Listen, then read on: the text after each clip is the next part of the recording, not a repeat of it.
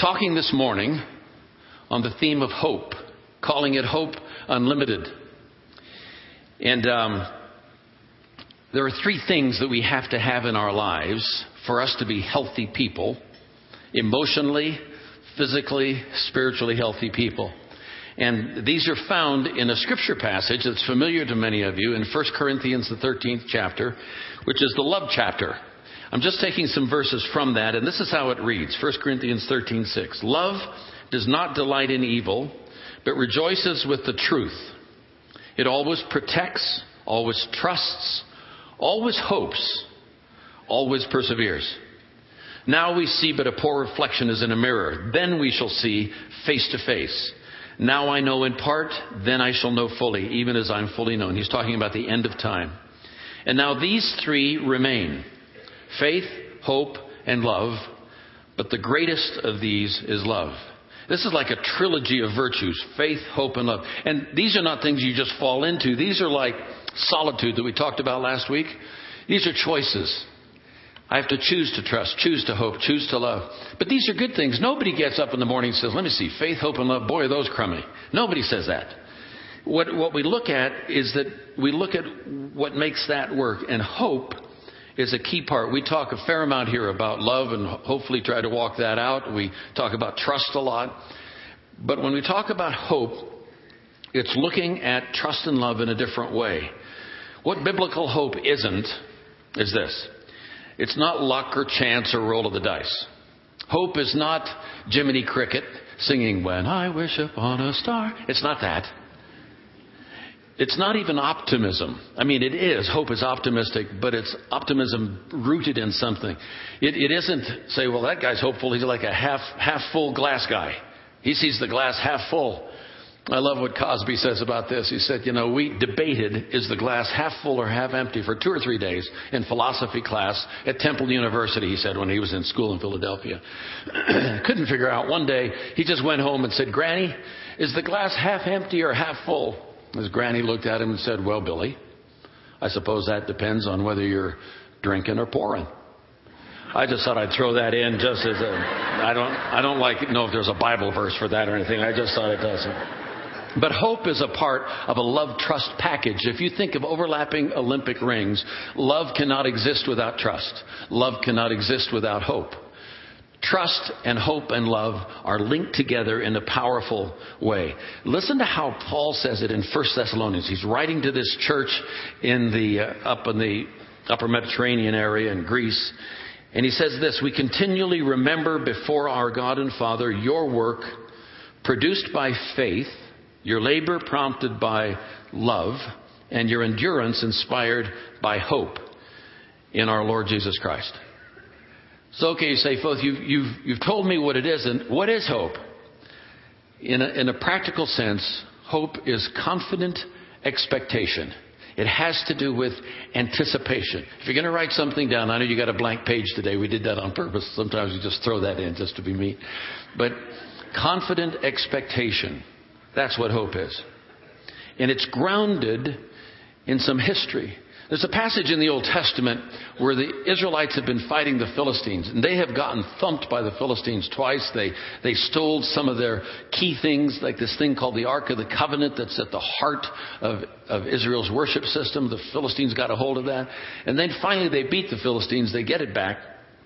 And in 1 Samuel, the seventh chapter, in the 12th verse, this is how it reads. Then Samuel, he's the, he's the prophet, took a stone and set it up between Mizpah and Shen. He named it Ebenezer, that's the English pronunciation, saying, Thus far has the Lord helped us. Literally, literally, Ebenezer means the stone of help. It's a place of memory.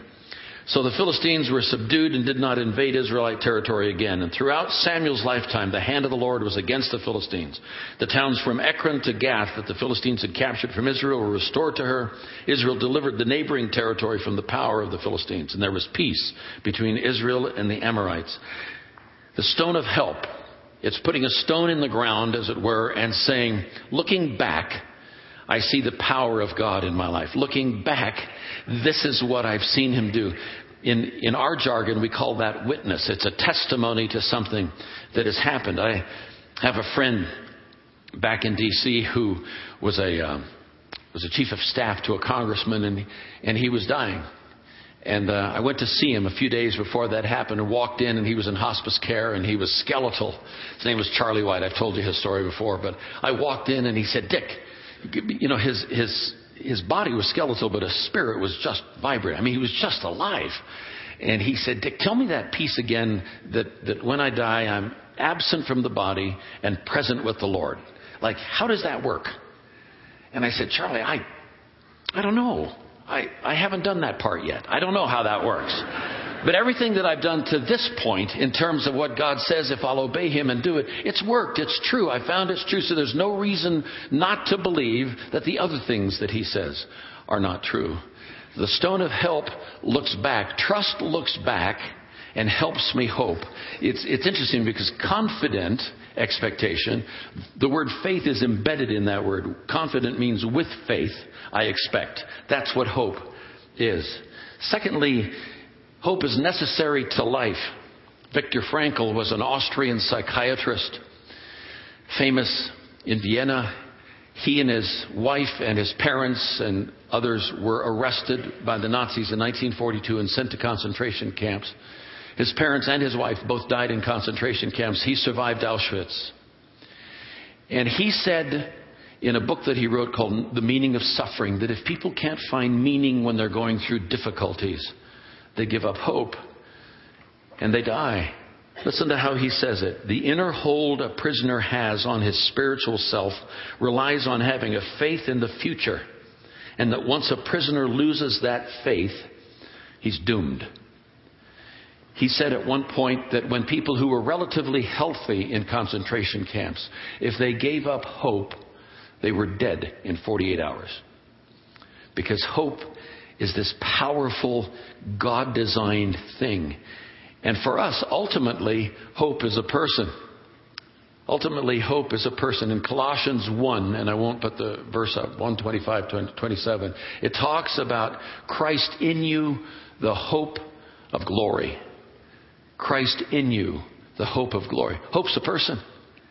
And when He's in you, it automatically makes you hopeful. Automatically, you say, Well, I believe in Jesus, but I wasn't hoping too much this week. I'm just telling you, Christ in you is the hope of glory. And my simple fourth way of thinking about things is like a rubber band ultimately. Ultimately, I want to be with Him, and that's my next point. But ultimately I want to be with him. And it's like when I get old and weary or something happens, my body falls off. They say Foth died, and I'm automatically connected to him. I'm spring loaded, if you will. There, there is this idea that it's not because of me, I hope. It's because of him. He's the one who paid the debt. He's the one who lays the foundation. He's the one who promises a hope and a future. Fourthly, ultimately, I want to be united with that person. Again, Paul speaking to the Thessalonians, brothers, we do not want you to be ignorant. This is chapter 4, verses 13 and 14. Brothers, we do not want you to be ignorant about those who, who fall asleep, that means die, or to grieve like the rest of men who have no hope. We believe that Jesus died and rose again, and so we believe that God will bring with Jesus those who have fallen asleep in him I don't want you to grieve as those who have no hope. When someone dies who's close to you, we grieve. That's the human condition. That's what we're supposed to do. And Scripture affirms that. It just says, don't grieve inconsolably. At some point, your grief needs to be consoled. And the way it's consoled is the fact that we hope in Him. I flew into uh, Denver Airport last night about midnight. Yesterday, I participated in the memorial service for a dear friend that I met in 1989. Sometimes you meet people by, who, by their presence or their connection or whatever, change the trajectory of your life. Warren Carter was that for me. He was a, a rancher, a realtor in Bakersfield, California, city leader. And I spoke at a conference for Youth for Christ Campus Life. We work with high schoolers in 1989 in Palm Springs. And at the end of the time, this big guy, he's six five, six six. He came up to me and said, Dick, you belong to such and such a denomination, right? He said, You're president of Bethany College, right? He said, You're here for Youth for Christ. Said, Right. He said, You didn't talk about any of that stuff. All you talked about was Jesus. I said, Well, he's the, he's the main deal. And uh, he said, There's a group of people that I want you to meet. And he invited me to a conference on the coast of California a few months later.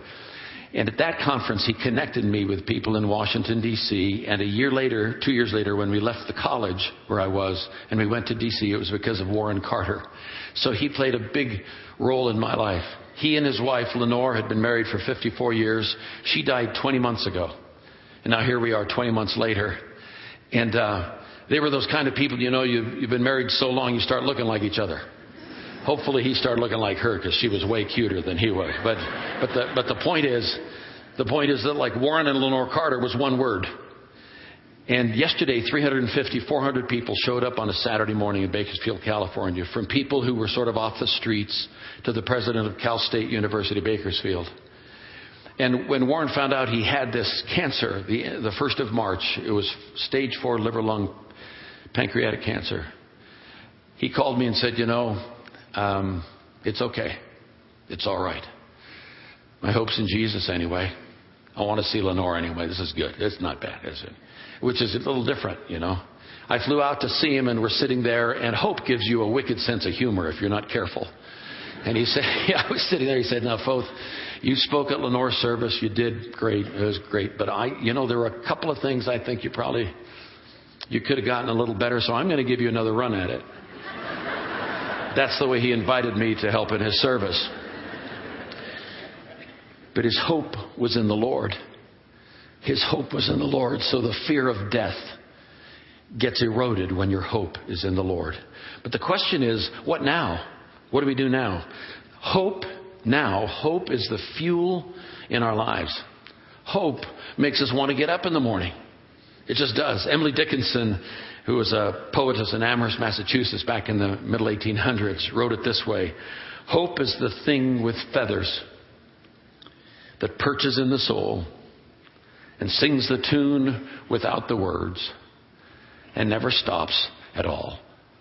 Hope is the thing with feathers that perches in the soul and sings the tune without the words and never stops at all.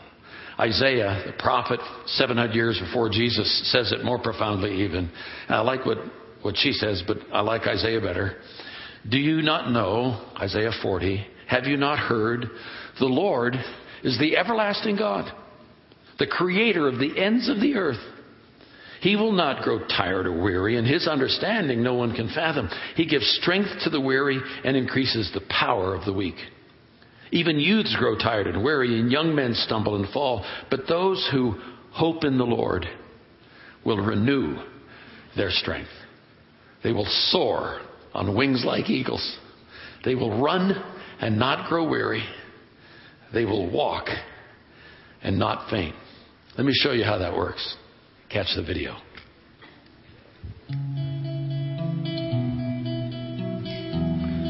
On a pretty normal Saturday in 1987, Rich Dixon climbed a ladder to install some Christmas lights. Things didn't quite go as planned. He didn't expect the fall, the injury, or the chaotic hours in the emergency room. He didn't anticipate life in a wheelchair. He didn't imagine that he'd confront a life defining choice when he discovered that he couldn't move his first chair 10 feet. He could have accepted the challenge and trusted God's faithfulness. Instead, he chose to believe that his life was over. Rich wasted a decade crying out to God, demanding answers he couldn't hear. He saw only the little blue guy, handicapped, useless, helpless, worthless. He knew those were lies, but knowing didn't help much. Would you welcome Rich, Becky, and Monty Dixon?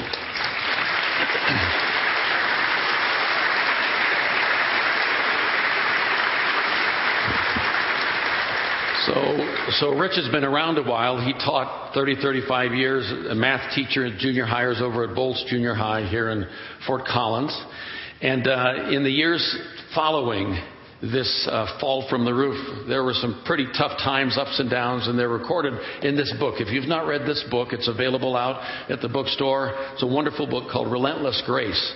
But now, you're into something else. You've done the book thing. What are you doing, Rich? Talk to us about what you're doing. Well, it, I'm just going to take a bike ride. Going to take a bike ride. Bike ride, like yeah. where? Uh, 1,500 miles on a hand cycle down the length of the Mississippi River.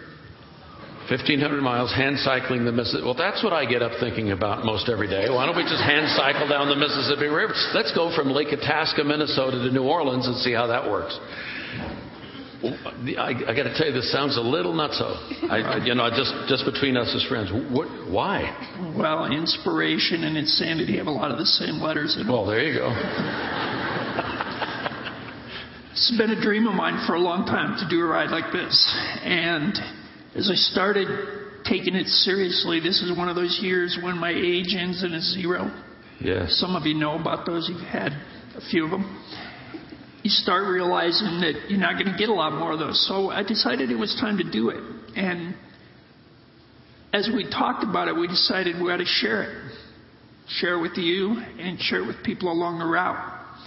And so a big part of the goal of this ride is not just to do the ride, but it's to share the accomplishment of a big dream with all the people that we encounter along the way, to talk to people who might be lacking some of the hope we've been talking about this morning. And we believe that sharing a big dream is one way to help them find out that they can still dream God sized dreams and pursue them. So this is a journey of hope. That's what you're calling it. Journey of hope. It's to help people in situations that are unexpected like yours. It's to talk to folks in churches and service groups and so forth. But there's another very cool piece to this. Tell us about that. Well, Convoy of Hope is an organization a lot of you know about, and they've agreed to partner with us. So we're raising money along the ride for their children's feeding initiative. Uh, Convoy is, a, is an amazing organization. They can feed a child for $50 a year. And when you add to that the fact that, that we're a part of an initiative where they have some corporate sponsors that are matching dollar for dollar everything we raise. So if you want to feed a child for a year, that's three and a third cents a mile. I figured that out being a math guy. There you go. See, I'm a math guy too. I figure if I give you a penny a mile, that's $15. So I got grandchildren. We got 11 grandchildren. I want to get them involved and say, why don't you do a penny or a nickel? A nickel would be 75 dollars because I'm a math mind. Very good. And, but, you know, I think it's, I think it's so exciting on, on several levels. One is that, that you have corporate sponsors from here in this city who's saying, let's help Rich, Becky, and Monty get to the Mississippi River, and it's several tens of thousands. And Otterbox has stepped up and said, we'll lead the charge, and First National Bank, and, and uh, Everitt Companies, and Poudre Valley Health System, and Spradley Motors, and, I, and it goes on and on. We still have a little ways to go, but, but other people might want to get involved, like with Convoy. How would they, how would they do that? Could, could we have that slide up, and you go ahead and say it.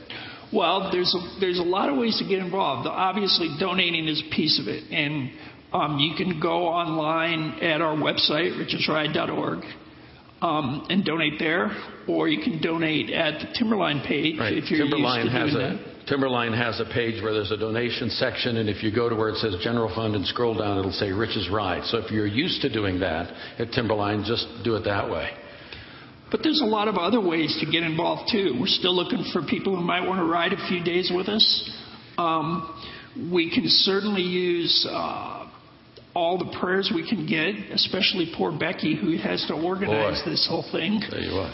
Um, so if you're interested, uh, come out, see us at the table, and find out some ways that you can get involved. One of again, one of our goals is to share this dream and get as many of you involved in it as we can. If you go to the table, you'll see Rich's bike. It's a very cool bike. Becky, you're going to be driving the car. You're going to be fixing meal. You're going to be doing. I think you need to write a book on marriage when this is done. Well, let's see how it goes first. No, no. We built a house together, Ruth and me. I, anyway, I'm praying big time for it. Anyway. Well, thank you for the prayers for sure. Um, but I, I want to say thank you to all of you that have already surrounded us and circling around us to um, bring support in so many ways. Um, Dick has a lot of friends across the country, and he's connecting us with so many people um, for speaking engagements all along the way. If any of you have friends and family along the Mississippi River that you think they might want to hear the message of hope, um, let us know, and we'll get connected with them. But the, the biggest piece is the prayers and praying for those individuals that we'll, we will meet along the way that we don't even know. Um, be praying for their hearts to be prepared to hear a message of hope. That's tremendous. Does Monty have anything to say about this? I'm not sure. Monty, speak. Monty, do you have anything to say? Speak. Speak. You're not going to do it today. He's just he's just going to moon the crowd instead. Well, on that note, why don't we pray? Let's join our hearts in prayer for the Dixon, shall we? Lord Jesus, thank you for this family. Thank you for your heart. Thank you that you are the God of hope. You know what you're up to. You put this in Rich's heart. There are going to be people whose lives are changed along the Mississippi because of this dream. We pray for protection. We pray for safety. We pray for health. We pray for newfound friendships that will absolutely change their lives and have their lives changed and change the world. Thank you, Lord Jesus. We get to be a part. In Jesus' name. And everyone said, well, let's hear it for the Dixon, shall we? Thanks a million.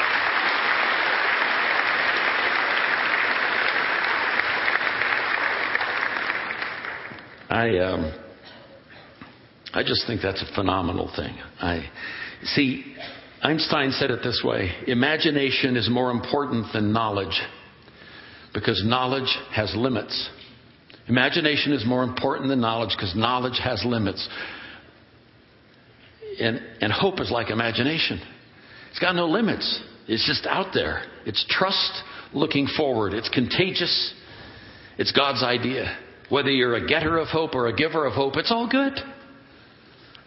I love this verse from Jeremiah 29:11. For I know the plans I have for you declares the Lord, plans to prosper you, not to harm you, plans to give you hope and a future. I close with this story. I have a friend who's an attorney in San Diego. His name's Bob Goff. He and his wife, whom he calls Sweet Maria, have three children.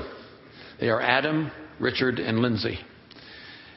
Adam, Richard, and Lindsay are now in college. Adam's going to be a freshman at Pepperdine.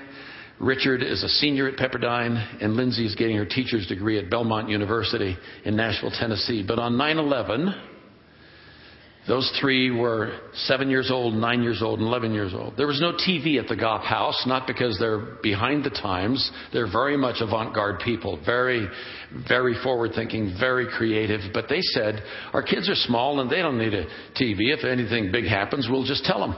We'll just, and we, we want to interpret events to them and not have a talking head do that. We'll do that. So they sat down after 9 11 and said, This terrible thing has happened. And uh, what, what can we do? And Bob said, You know, world leaders could help us with this. If they had the right heart, they could help us with this.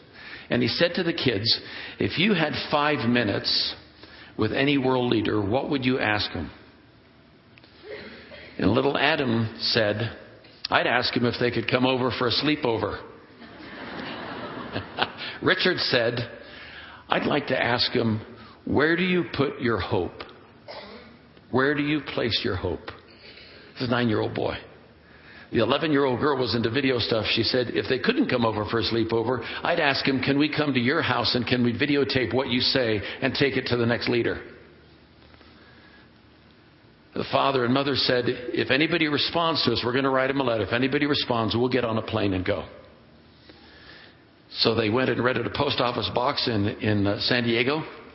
They went to the CIA website and downloaded all the contact information they could get for all the world leaders, 240 plus nations and protectorates. And these three kids sent them a letter saying, Would you come over for a sleepover? If you can't do that, can we come to your house? And by the way, we got this question where do you place your hope? They started getting responses no, no, no, no, no. They got 100 responses before they got a yes. And the first yes was from the president of Bulgaria, or the prime minister. Second was from the president of Switzerland, then Israel, then a dictator from a South Asian nation. 29 yeses. They got on plane and they went. And they walked into the, to the great hall where the president of Bulgaria was, and he says, You know, I've been more nervous about this, this meeting than if I were meeting President Bush. And he said, When I get nervous, I like to eat. And he went, and the doors flew open, and the waiters came in with trays of kids' food, and they had a party. And then they went to Israel, and they went to Switzerland, they went to all these nations. And they would have dinner in these fantastic places, these little three kids in little blue blazers, and the parents just hanging back, being flies on the wall. And at one point, Adam, the little guy, lost control of a meatball and shot it across the table at some prince. And he, he deftly speared it with his fork and said, Is this that grand American tradition of food fight? Is that what this is? Can you imagine what it did to the kids? Can you imagine what hope is instilled in the kids? And at the end of every meeting, they would give the leader, the world leader, the the nation's leader a little gold box with a key to their house in it saying, If you ever get to the west coast of California, we'd like you to come stay at our house. Two of them came. Hope is contagious. Hope is instilled. Hope is given away. Hope is what we're about. When we have Christ in us, the hope of glory. Bob Goff says it this way you don't go around the world or in your neighborhood. Don't go to plant a hook. Go to plant your feet. What hope does is it engages you. Whether it's hand cycling down the Mississippi River or taking a pie to a neighbor or just helping somebody in need, that's what hope does. Hope really is unlimited. Would you bow your heads and your hearts with me this morning? Just in this quiet moment, I want to ask one question.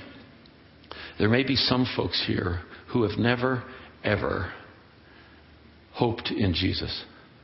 You've never said, Lord Jesus, um, I, I need more than help. I need my debt paid. I need hope moving forward.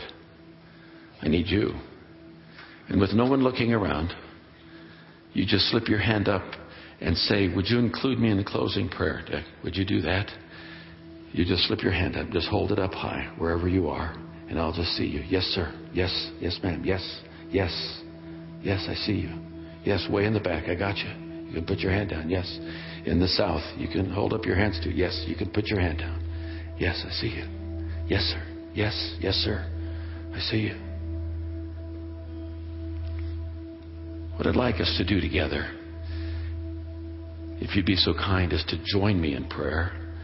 I, I just felt earlier that I was to just pray just a few phrases, and maybe you just join me out loud in concert. So I'm just going to pray, and let's pray together. Dear Jesus, here we are. That's right. You know us. You know what we need. Thank you for taking away our sin, taking the baggage of our lives, and, and helping us be new creations Thank you that you are hope. Thank you for being alive in me, even as I say this. Thank you. In Jesus' name.